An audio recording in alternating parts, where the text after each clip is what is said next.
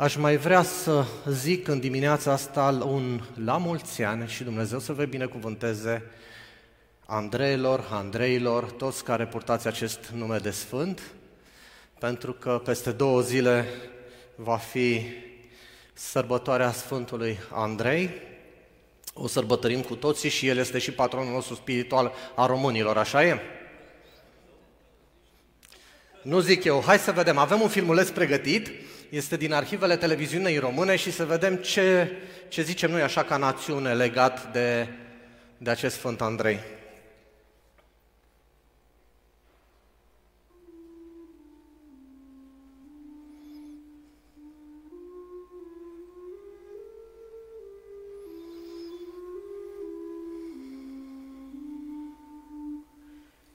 30 noiembrie, Sfântul Andrei, Sunt Andrei, Moș Andrei, Andrei de iarnă, Indra, Ziua Lupului, Gădinețul Șchiop, Ieșirea Filipilor de toamnă, Sfântul Apostol Andrei, cel întâi chemat. Sfântul Andrei, Marele Apostol al sciților și românilor, al grecilor și barbarilor, cel care a propovăduit creștinismul pe meleagurile getodacice din Dobrogea, este ocrotitorul spiritual al tuturor românilor, cel din tâi trimis spre îmbrăcarea într-o credință a ținuturilor Greciei, Mării Negre și Dunării, după înălțarea Domnului.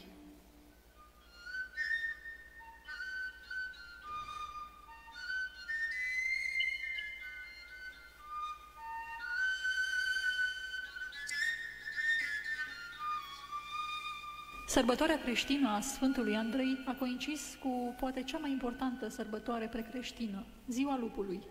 Numele zeului uzurpat s-a pierdut.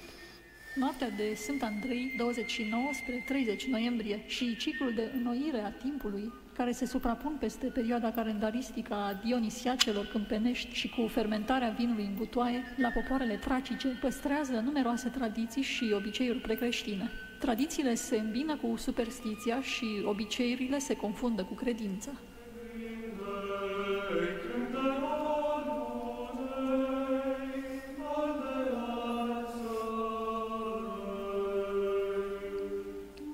Noaptea de Sfânt Andrei, noaptea strigoilor, timp nefast când strigoii vii, oamenii care au diferite neajunsuri fizice își părăsesc trupurile fără știrea lor, iar strigoii ies din morminte și cimitire pentru a provoca suferințe oamenilor, legând sau luând puterea bărbaților, furând sporul vitelor și multe altele.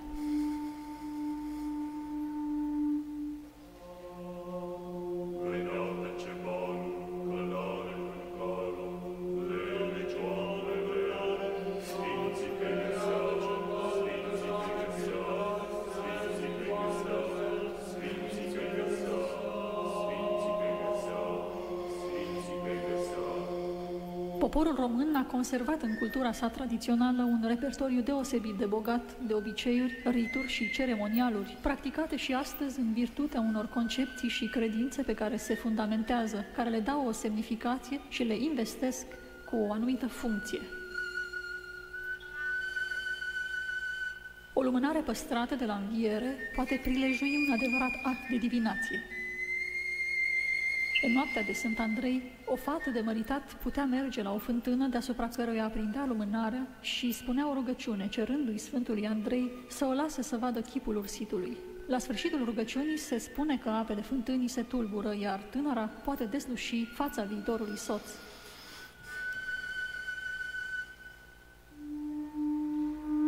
Spiritul autentic românesc, cu fricile și temerile sale de moarte și de viață, cu dorința neobosită de aflare a iubirii, cu rugăciuni pioase care se înalță lângă un descântec arhaic, cu ritualuri de dragoste, cu blesteme și incantații pe care buzele nu au curaj să le rostească, cu dorința sa naivă de a se proteja împotriva strigoilor care nu-și găsesc liniștea nici în lumea aceasta, nici în lumea de dincolo, acest spirit românesc este surprins parcă în toată complexitatea sa în semnificația zilei de 30 noiembrie, ziua Sfântului Andrei. La cei vechi, moartea și renașterea divinității adorate și deci a timpului anual cu care aceasta se confundă, este substituită de un sacrificiu sacru, fie că este vorba de un animal, pasăre, om și chiar un obiect însuflețit simbolic. Unii bătrâni, neștiutori de carte, dar cititori în stele, observau cerul în noaptea de Ovidenie sau de Sfânt Andrei și noroceau anul, prevestind dacă va fi bogat sau sărac, ploios sau secetos, dacă va fi pace sau război. Obiceiul de a semăna în noaptea de Sfânt Andrei grâu într-o oală de pământ pentru a interpreta rotnicia ogoarelor în noul an este practicat și astăzi.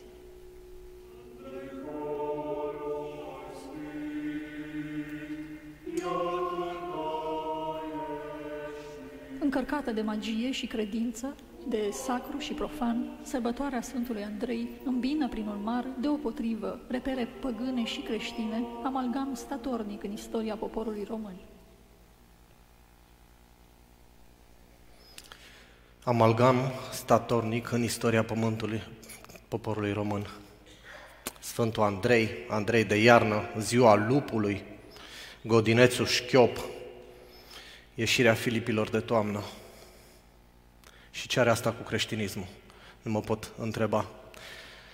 Dacă după 2000 de ani de creștinism, un popor ortodox român, cu dreaptă credință, așa arată o sărbătoare a unui apostol de al nostru, nu pot decât să plâng.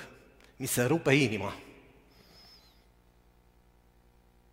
În secolul 21 ne punem boabe sub pernă ca să vedem cine va fi ursitul. Dăm cu usturoi pe la ușori, pe la ferestre, să nu vină strigoi în noaptea de 29 spre 30 noiembrie. În secolul 21, dacă nu suntem căsătoriți, luăm o lumânare de la înviere și o aprindem și ne uităm într-o fântână să ne vedem ursitul. Și multe, multe altele. Și ce au ăstea de a face cu creștinismul? Mi-a plăcut, filmul ăsta a fost un pic lung, dar mi-a plăcut finalul. Îl încheie foarte bine. Ne caracterizează ca popor. Avem un amalgam de tradiții, de obiceiuri precreștine, îmbinate cu creștinism, făcut așa un fel de ghiveci cu de toate, o mâncărică călducică și dată poporului român drept credincios. Noaptea de Sfântul Andrei este un fel de Halloween. E strigoi care fură puterea vacilor, a bărbaților și fac tot felul de rele. Și trebuie să te ferești de ele. Și cine o face? Sfântul Andrei. Asta e ocupația lui. Sărbătoarea se suprapune peste sărbătoarea lupului care o aveau dacii. Știți că dacii aveau pe steagul lor și un cap de lup. Și se suprapune, pentru că Andrei a venit aici și a găsit un popor desciți sau de getodaci, o amestecătură pe aici, și a devenit dintr-o dată patronul lupilor. Se zice că în noaptea de Sfântul Andrei lupul poate să-și toarcă gâtul, știți că de obicei nu poate, și mai face un lucru extraordinar, lupul vorbește. În noaptea de Sfântul Andrei punem grâu la încolțit să vedem cum va fi anul care vine, cum va fi recolta. Lucru care încă se practică. Nu pot să fiu decât îndurerat și să-mi doresc să ne întoarcem din nou privirile spre Biblie. Dacă Andrei e patronul României și dacă Andrei e patronul nostru spiritual a românilor, la fel ca a grecilor și a rușilor, ar fi bine să știm cine este acest Andrei și ce a făcut acest Andrei. Andrei este un nume grecesc, un nume care înseamnă bărbătesc, puternic sau viteaz. Conform istoricului Eusebiu, apostolul Andrei este cel care a creștinat primul România, părți din Dobrogea. Asta vorbim de istorie. Până acum a fost mit, baz, legendă, amalgam de, de toate și de nimic și acum ne întoarcem un pic spre istorie să vedem dacă Andrei chiar a fost pe meleagurile noastre. Și singura dovadă palpabilă e nu ce zice unul sau altul, pentru că vă zic, în 2000 de ani de creștinism, până la 1300 și un pic, noi nu avem nicio biserică în România atestată, documentar. În 2000 de ani de creștinism. Zicea cineva că îi crede pe cuvânt că toate bisericile noastre au fost de lemn, cu cuie de lemn, cu șindrilă de lemn, dar în toată perioada asta nu ne-a rămas nici măcar o cădelniță un obiect de cult, oricare ar fi el, moștenire. Și atunci trebuie să ne întoarcem spre istorie să vedem dacă Andrei chiar a venit aici. Și istoricii zic că a venit. Epifaniu este un călugăr din vremea luptelor iconoclaste. El a trăit între 775 și 842. El a studiat ce au scris alții înaintea lui și a ajuns la concluzia că Andrei a fost pe meleagurile României. Mai exact în Sciția Minor, în partea de Dobroge de jos. Se zice că după Rusalii, în momentul în care a început prigoana, apostolii au tras la sorți fiecare unde să plece să predice Evanghelia în lume. Și lui Andrei i-a picat partea asta de uh, Europa și până mai sus, până spre Caucaz. Asta a fost sorțul lui. Și acest călugăr, Epifaniu, zice că Andrei ar fi făcut trei călătorii misionare. El și documentează. Și în prima călătorie îl are tovarăș pe Matia. Matia, știți, e acel apostol care a fost tras la sorți în locul lui Iuda și de pe, despre care eu până acum n-am prea știu mare lucru și l-am regăsit aici, că pleacă cu Andrei în prima lui călătorie misionară. Fiecare din călătoriile astea misionare ale Andrei începeau și se terminau la Ierusalim. Și aici am văzut cumva o paralelă cu ce făcea și Pavel, care zicea că vrea să fie el și el acolo la sărbătoarea corturilor sau Paștelor să fie împreună cu restul ucenicilor.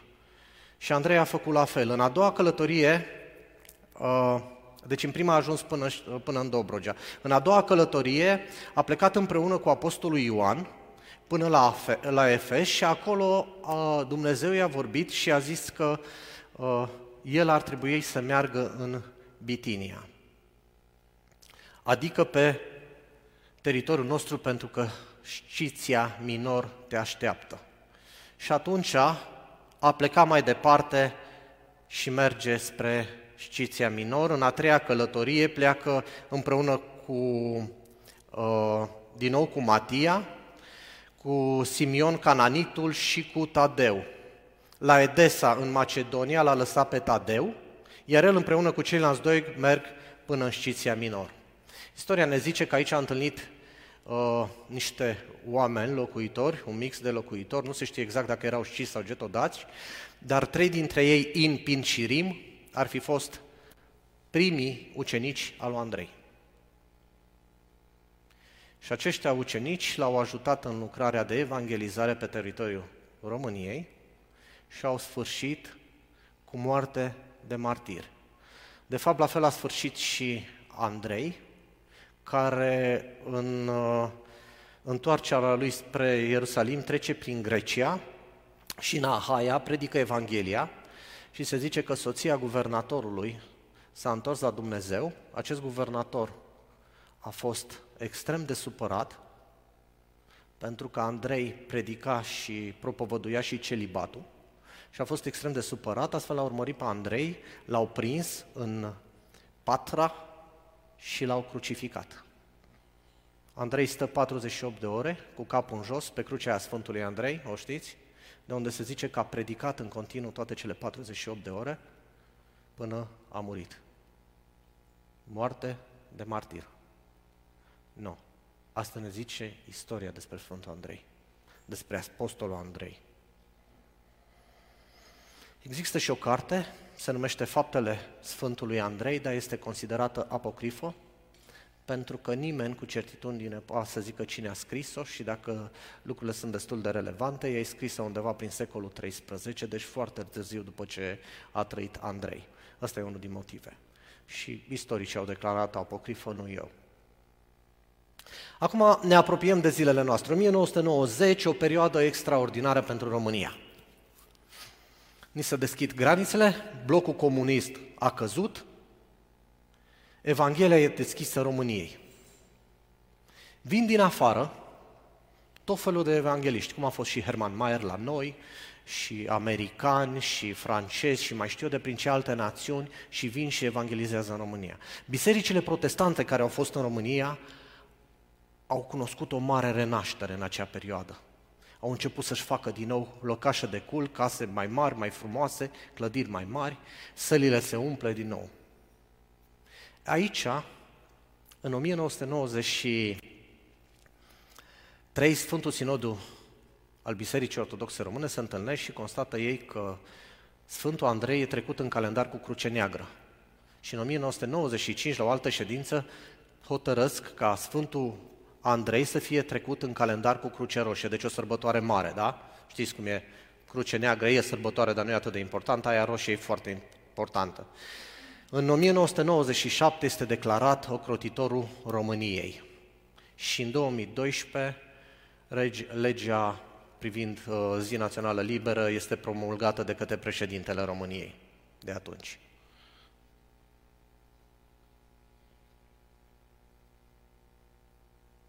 De ce după 2000 de ani de creștinism, de dreaptă credință, simțim dintr-o dată nevoia să avem un ocrotitor al românilor? Eu zice mai repede aproape 1000 de ani, că schizma a avut loc la 1054, dar dacă vreți 2000, 2000 de ani.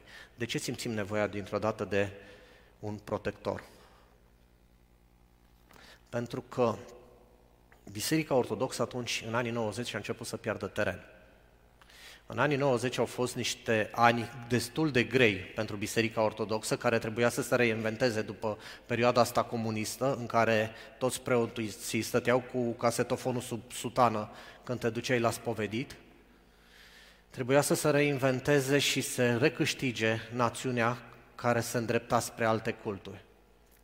Și au plecat de la versetul acela din uh, Efeseni 2, care zice așa 19 și 20.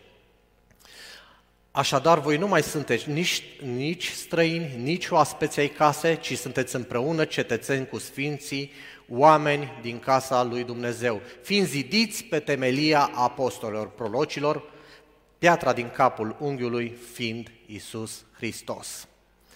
Deci dreapta credință trebuia zidită pe temelia apostolilor. Și precum bine știm, romano-catolicii sunt zidiți pe temelia apostolilor, pentru că ei îl au pe papa descendent direct din Petru. Așa au interpretat ei acel verset în care Hristos îi zice, tu ești Petru și pe această piatră îmi voi zidi biserica mea, dar Iisus făcea referire la descoperirea care Petru a avut-o înainte, când l-a întrebat cine ziceți voi că sunt și Petru a zis, tu ești Hristosul, Fiul lui Dumnezeu. Aceea e piatra bisericii. Dar bineînțeles, Biserica Ortodoxă nu putea să stea mai prejos și au dat seama că pierd teren și în, în săptămânile care au trecut am ascultat foarte mulți și prelați ortodoxi și tot fel, m-am uitat la tot felul de reportaje, la tot ce ține de Sfântul Andrei, cam tot ce am găsit eu pe internet și prin cărțile de istorie. Și am fost surprins când un mare prelat ortodox, foarte cunoscut, un bun predicator și orator, zice așa. A fost foarte diplomat, nu ne-a făcut sectanți, dar a zis toate secțiunile acestea protestante, baptiști, penticostali, creștini după evanghelică, după evanghelie, carismatici și tot ce vreți voi, se pot lăuda ca o temelia credinței lor în învățătura apostolilor? Pentru că noi, da, putem. Noi îl avem pe Andrei, descendent cel ca a întâia creștinat România. Catolicii, da, îl au pe Petru. Cum poate să vină protestanții ăștia cu o învățătură care vine din Occident, din America, din Asia sau de Aiuria și să ne propovăduiască nouă Evanghelia? Aia nu e dreaptă credință. Bineînțeles că noi știm marele adevăr. Credința noastră nu vine nici din Occident, nici din America, nici din Asia, nici din Aiurea din lume, ci credința noastră e fondată pe temelia apostolilor. Pentru că, dragii mei, întreaga porțiunea Noului Testament e scrisă de apostoli. Noi de acolo ne luăm izvoarele, nu dintr-o tradiție a unui lup care vorbește sau a unei nevoi de a pune usturoi să scap de strigoi. Așa că aș vrea să ne întoarcem astăzi spre Biblie și textul de bază astăzi va fi din 1 Ioan, versetele 36 și 42. Pe când privea pe Iisus umblând, a zis, e vorba de Ioan, da? Iată mielul lui Dumnezeu. Cei doi ucenici l-au auzit rostând aceste vorbe și au mers după Isus. Isus a întors și când i-a văzut că merge după el, le-a zis, ce căutați? Ei i-au răspuns, Rabi, care tălmăcit înseamnă învățătorule, unde locuiești? Veniți de vedeți, le-a zis el. S-au dus de a văzut unde locuia și în ziua aceea au rămas la el. Era cam pe la ceasul al zecelea. Unul dintre cei doi care auziseră cuvintele lui Ioan și merseseră după Isus era Andrei, fratele lui Simon Petru. El cel din tâi a găsit pe fratele său, Simon, și a zis, noi am găsit pe Mesia, care tălmăcit înseamnă Hristosul. Și l-a adus la Isus. Isus l-a privit și a zis, tu ești Simon, fiul lui Iona, tu te vei chema Chifa, care tălmăcit înseamnă Petru. Asta ne spune Evanghelia după Ioan, găsim aceleași referințe și în cele trei Evanghelii sinoptice, Luca, Matei, Marcu, care ne spun exact același lucru. Andrei era ucenic al lui Ioan. Ce mai știm cu certitudine despre Andrei este că era pescar dintr-o familie de pescari. Dacă vreți, Andrei era cumva erudit, el îl căuta pe Dumnezeu, el era ucenic al omului care a venit să pregătească calea Hristosului. Știm că era născut în Betsaida, din Galileea, și că trăia împreună cu Petru și cu soacra lui Petru, probabil întreaga familia lui Petru, în Capernaun. Asta ne zice Biblia. A fost mereu între primii patru apostoli, îl găsim, găsim multe referințe în Marcu, în 13 uh, cu 3, uh, 1 cu 22, unde îl găsim în cercul mai intim al lui Isus. Uh, nu e în cercul cel mai strâns, de unde fac parte doar trei apostoli, dar ăsta nu e un lucru foarte important. Certe că Andrei a umblat cu Hristos, a fost ucenic al lui Ioan, apoi al lui Hristos, a fost până la sfârșit împreună cu Hristos și îl regăsim în faptele apostolilor, unde stă împreună cu restul apostolilor în cameră de sus și se roagă. Ce învățăm noi astăzi de la Andrei?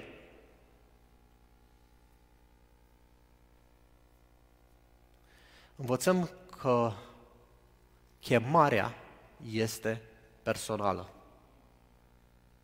Andrei n-a fost chemat în grup. Iisus n-a venit și a zis, evreilor, veniți după mine și toată lumea au devenit dintr-o dată creștini. Iisus vine și cheamă pe ucenici pe fiecare, le zice pe nume, și pe Filip, și pe Iacov, și pe restul, și zice, vină după mine. Lor le zice că îi vor face pescar de oameni la pescari. Chemarea este personală. Și pentru că chemarea este personală, aici vine unul din punctele cele mai dureroase. Există o urgență a răspunsului. Andrei ne zice că îndată s-a dus după Hristos. Îndată! Dragii mei, avem câteva capcane. Dacă răspunsul nu este urgent, poate interveni moartea. Lasă-mă mai gândesc, mă hotărăsc eu săptămâna viitoare să mai citesc, să mai studiez, să mai văd ce și cum. Poate interveni neputința, poți să te îmbolnăvești, să faci, știu eu, Alzheimer sau mai știu eu ce altceva. Să nu mai poți decide pentru tine și să fie prea târziu. Poți să te complaci atât de mult în păcat, încât să-ți fie bine așa cum ești și niciodată să nu te mai poți decide pentru Hristos. De aceea este o urgență a răspunsului. În Marcu 1 cu 18 ne zice, îndată ei și-au lăsat mrejele și au mers după el. Nu mai târziu, îndată. Matei 4 cu 20, îndată ei au lăsat mrejele și au mers după el. Același lucru. Trebuie să spui da căii lui Dumnezeu. De ce? Pentru că în Ioan 14 cu 6 Iisus a zis, eu sunt calea, adevărul și viața. Nimeni nu vine la Tatăl decât prin mine. Și ăsta e un punct extrem de important. Pentru că suntem o națiune așa de mult bazată pe mistic și amalgam, trebuie să înțelegem că nimeni nu ajunge la Tatăl decât prin Isus Hristos.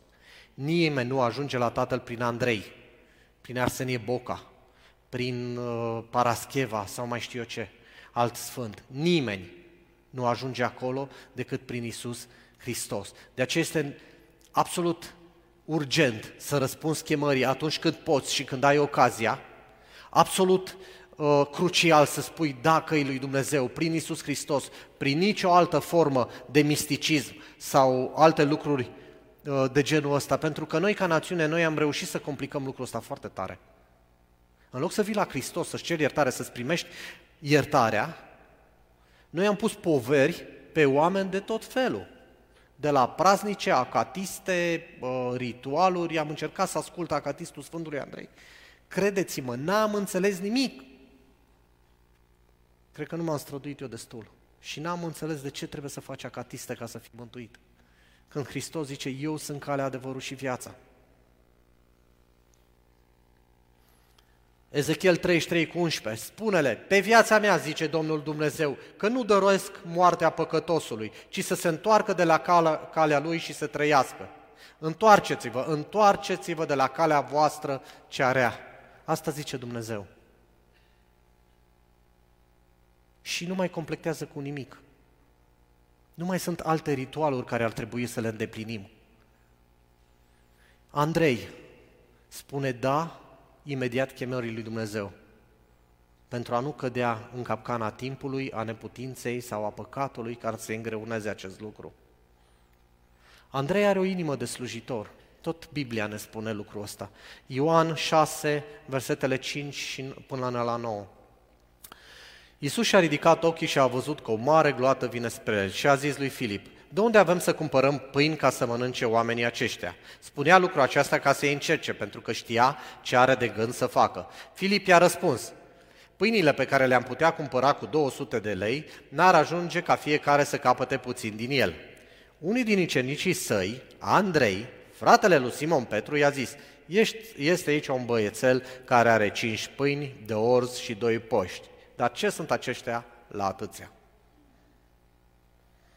Spunea lucrul acesta ca să îi încerce, pentru că știa ce are de gând să facă. Ăsta e Dumnezeu, ăsta e Isus. Te pune la încercare oricând El știe ce are de gând să facă. Ce e de văzut în povestea asta? Banii nu sunt soluția la orice. Banii, pe lângă faptul că n-aduc întreți, fericirea, probabil o pot întreține, dar nu sunt soluția la orice. Banii nu sunt soluții la boli ale sufletului, banii nu sunt soluția păcatului, nu poți cumpăra cu ele indulgențe. A lămurit lucrul ăsta istoria. Cu banii nu-ți poți cumpăra sănătate, cu banii nu-ți poți cumpăra veșnicia. Filip a venit și a zis, avem 200 de lei sau dinar sau mă rog ce bani aveau atunci. Și a zis, cu ăștia nu putem să-i hrănim pe toți. Iisus știa, clar că știa ce au, nu? Măcar că era Iuda pe lângă pungă și probabil că plus minus, nu? Că ne zice că Iuda era la cu punga și mai băga mâna din când în când. Dar oricum nu aveau bani să-i hrănească pe toți. Iisus vrea să-i vadă cum caută soluții. Și Andrei e cel care caută soluții. Am zis că Andrei nu e în cercul la indim pe care Iisus uh, îl ia cu el atunci când a înviat-o pe fica lui Nair sau uh, Iair, sau când uh, se merge pe muntele schimbării la față sau așa, dar e între cei apropiați. Știți de ce? Pentru că Andrei era slujitor. El dintre toți a știut că e un băiețel acolo, a avut ochi pentru băiețelul ăla și a știut și ce are băiețelul ăla la el. Și el vine la Dumnezeu, la Isus și zice, Doamne, Uite ce am găsit, un băiețel cu câteva pâini și doi pești, e tot ceea ce avem. E de fapt ceea ce vrea Isus să vadă de la noi. Vrea să vadă că din resursele care le avem, le punem, le punem la dispoziție oamenilor. Nu mai sunt perioadele în care Dumnezeu creează totul din nimic, ca la facerea lumii. Acum Dumnezeu vrea să vadă slujirea ta. Fă tu primul pas și el îl face pe următorul. Andrei face primul pas și găsește resursele acea puține, pâinile și peștii, și Hristos face restul. Luați, rupeți, dați la toată lumea și strângeți la sfârșit să vedeți dacă va rămas ceva. Le dă din belșug. Andrei are o inimă de slujitor pentru că probabil el știa cuvintele Mântuitorului. În Matei 6 cu 20 zice, ci strângeți-vă comori în cer, unde nu le mănâncă morile și rugina, și unde hoții nu le sapă, nici nu le fură. Sunt două categorii de oameni. Sunt oamenii aia care sunt, se roagă foarte mult și de care e nevoie și sunt oamenii care se roagă, dar mai stau și la ordine, mai stau și prin parcare, mai vin și fac și curățenie sâmbătă la biserică și fac și lucruri practice. Marta și Maria, țineți minte?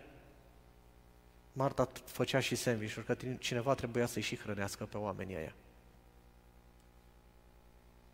Andrei are o inimă de slujitor.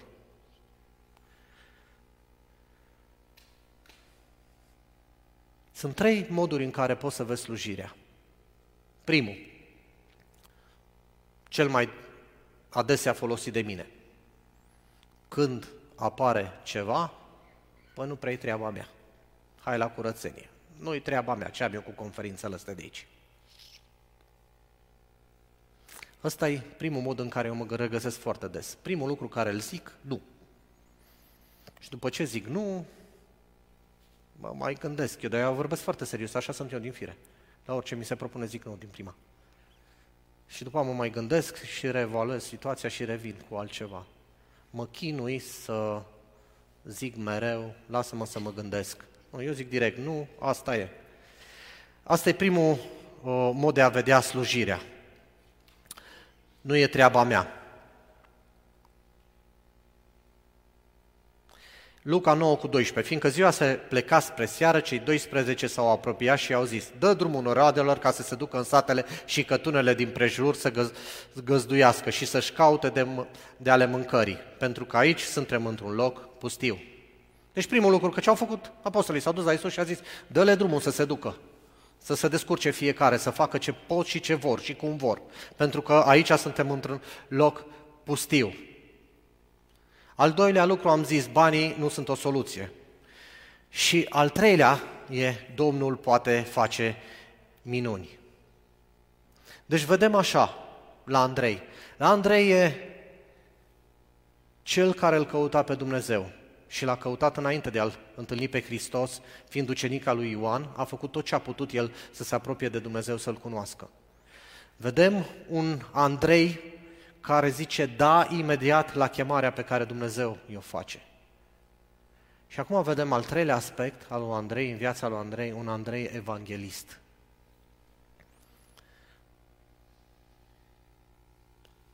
Iisus le-a zis, lăsați mrejele și veniți după mine că vă fac pescar de oameni. Și asta a făcut. El îi spune primul lui Petru, nu? Ne zice în Ioan 1 cu 41, s-a dus repede la frate său și zice, băi, eu l-am găsit pe Dumnezeu. Eu l-am găsit pe Dumnezeu. Hai să-L vezi, l-am văzut pe Cel care este Hristosul, este Mesia, vino repede să-L vezi. Andrei este cel care duce Evanghelia în familia lui. Primii pe care evangelizăm sunt familia noastră. Primii la care ducem vestea bună a unui Hristos care ne vindecă rănile sufletești, care ne dă iertare, care ne spală de păcate, e familia. Al doilea uh, uh, loc în care îl găsim pe Andrei e că se ocupă de copilul ăla mic. Andrei cu inima lui de slujitor l-a luat și l-a dus și pe copilul ăla la Hristos. L-a luat de mână, de mână și l-a dus la Hristos. Și după aia a arătat și lui Hristos, uite, are pâine, are pește. Îl mai găsim pe Andrei în momentul în care niște greci, grecii se ocupau mult cu filozofia și cu cunoașterea asta, tot ce ține de a filozofa despre viață, despre lume, despre univers, despre felul în care trăie, trăiești lucrurile. Ei își ocupau mult din timp stând de vorbă, cel mai mult stăteau de vorbă și povesteau și fiecare venea cu ceva nou și erau curios să audă mereu câte ceva nou, o filozofie nouă, o, o mod de a gândi nou. Ei au zise de credința asta care era în Ierusalim și vin la Ierusalim să vadă ce cu ea. Și aud acolo de Isus și vin grecii ăștia să-L vadă pe Isus. Primul care îl întâlnesc e Filip. Filip merge și le zice lui Andrei, băi, sunt aici niște greci care vor să îl vadă pe Hristos. Și ce face Andrei? Îi ia repede și duce la Petru și zice, asta e următorul pas, vom face din el un papă mare, o preoție mare, până la Dumnezeu, până la Isus, te vor mânca sfinții, trebuie întâi să cunoști sfinții și după aia ajungi la Hristos, trebuie să te rogi lor, să le slujești lor și așa vei ajunge la Hristos. Măcar că Petru era frate sau Andrei nu face așa. Andrei ia repede și duce direct la Hristos. Direct la Hristos. Istoria ne-a învățat că Andrei a venit până pe teritoriile României. Acum, ce a găsit aici, mie mi-e groază. Dacă vă aduceți aminte de filmulețul dinainte, despre ce se vorbește în el și că sunt credințe precreștine, deci înaintea creștinismului, mi-e groază ce a găsit Andrei aici. Mi-e groază de felul în care trăiau oamenii aici. De Andrei a venit până aici să aducă Evanghelia. Acum, ca patron al românilor, mi-l asum și eu pe Andrei. Dar mi-l asum în astea trei feluri diferite. Îndemn românii să facă la fel ca Andrei, să asculte imediat de chemarea lui Dumnezeu, să nu mai amâne. Îndemn românii să fie la fel ca Andrei, să fie slujitori unii altora, celor de afară. Și vreau să fiu ca Andrei, să ducă Evanghelia acolo unde ea este mai puțin auzită, acolo unde Evanghelia nu e cunoscută.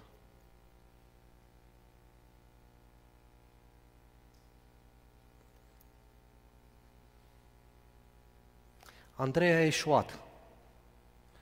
Da, a eșuat la fel ca restul.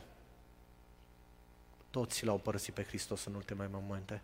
Toți au fugit inclusiv el.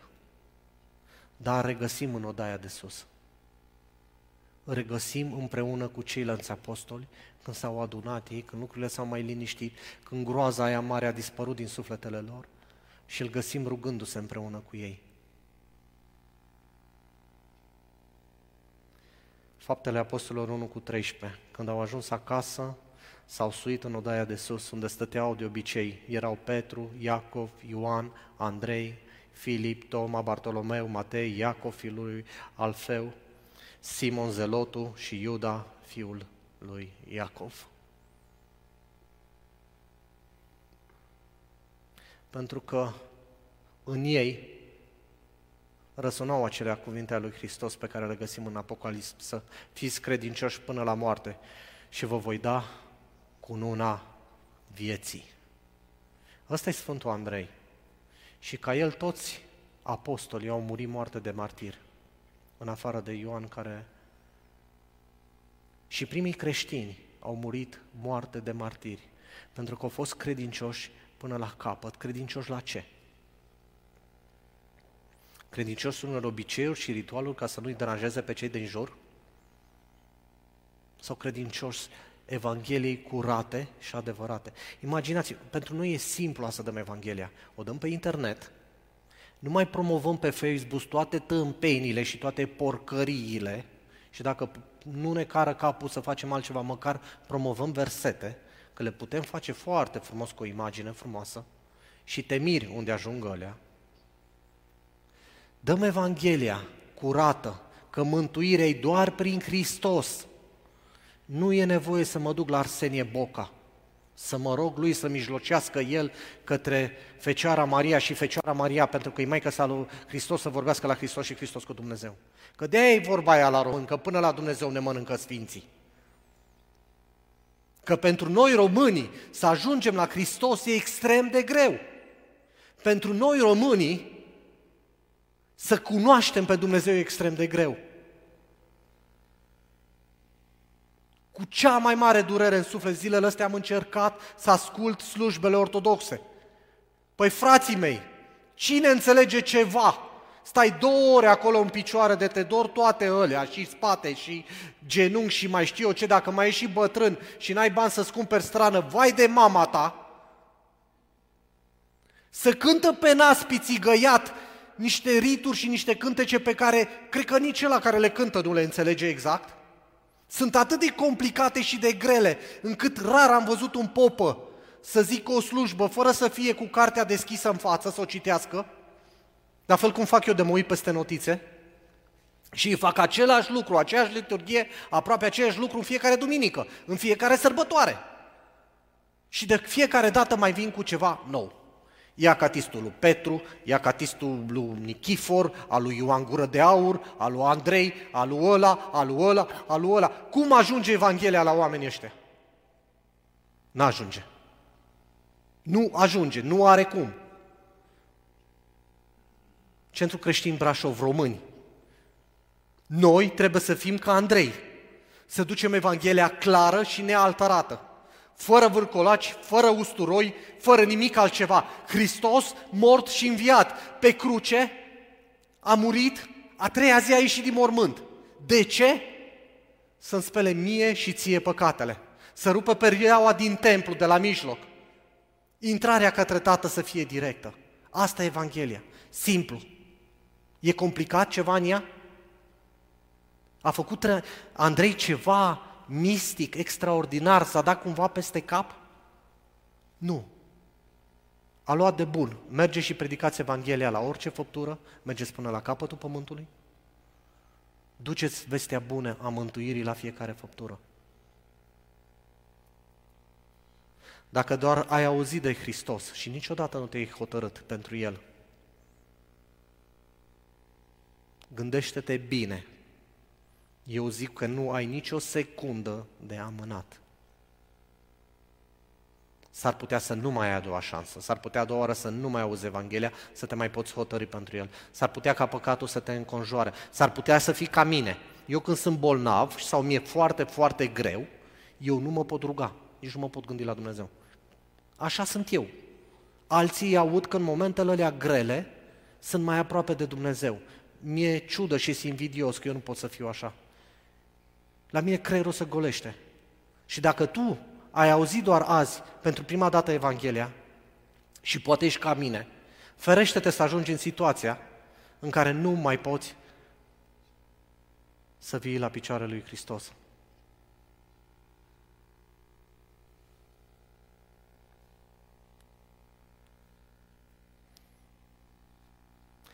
O legendă spune despre întoarcerea Domnului Isus în ceruri. Uh, Iisus Hristos, puteți să, echipa de laudă poate să vină pe scenă, Iisus Hristos a fost întrebat de către un înger.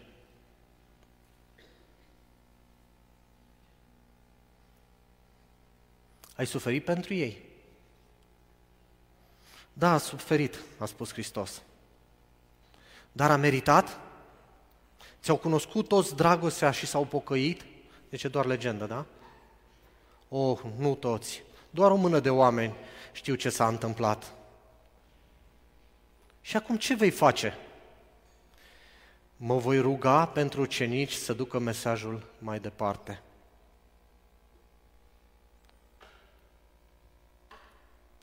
O, Doamne, dar omul nu e bun. Omul te-a pus pe cruce. Te-a bajocorit, te-a răstignit. Chiar nu ai alt plan? Și Hristos zice, nu, nu am alt plan mă bazez pe ei. Frumusețea creștinismului e că e mișcare, nu e religie. M-am născut într-un garaj și sunt mașină. Iisus a născut într-un staul de oi și a fost Dumnezeu, n-a fost oaie. Dacă mă nasc într-o țară creștină, nu sunt creștin, sunt doar om. Creștin devin. Frumusețea creștinismului e, e pentru că e mișcare. Vestea bună a Evangheliei e dată de la om la om. Probabil că cu ultimele mele predici m-am tot repetat cu lucrul ăsta. Dar e lucru care mă preocupă cel mai tare. Nu pot fi preocupat de altceva decât de faptul că colegii mei de servici sunt necreștini, vecinii mei sunt necreștini, familia mea, mulți dintre ei sunt necreștini. Și cred că nu sunt singur în situația asta. Și voi aveți colegi de școală, de muncă, și voi aveți vecini, și voi știți oameni care îl caută pe Dumnezeu. Și poate că ei nu știți, dar ei îl caută pe Dumnezeu. E o perioadă acum ciudată și dificilă pentru noi ca oameni. Dar e o perioadă în care Evanghelia e deschisă și oamenii sunt mai deschiși pentru ea. Sunt o grămadă de oameni dornici de a-L cunoaște pe Dumnezeu. Numărul celor care urmă, urmăresc toate bisericile din România pe slujbele online e într-o mare creștere. Sunt biserici care au peste 20 de mii, aproape 20 de mii de urmăritori, în condițiile în care la începutul pandemiei aveau 10 mii. Biserica noastră e urmărită, filmările noastre sunt urmărite de oameni de pe peste tot, pentru că în oameni există o foame și o setă după Dumnezeu. Mai mult ca oricând, acum în pandemia, oamenii sunt conștienți că sfârșitul poate fi oricând. Și mai mult ca oricând, mi se pare că oamenii vor să-și pregătească veșnicia.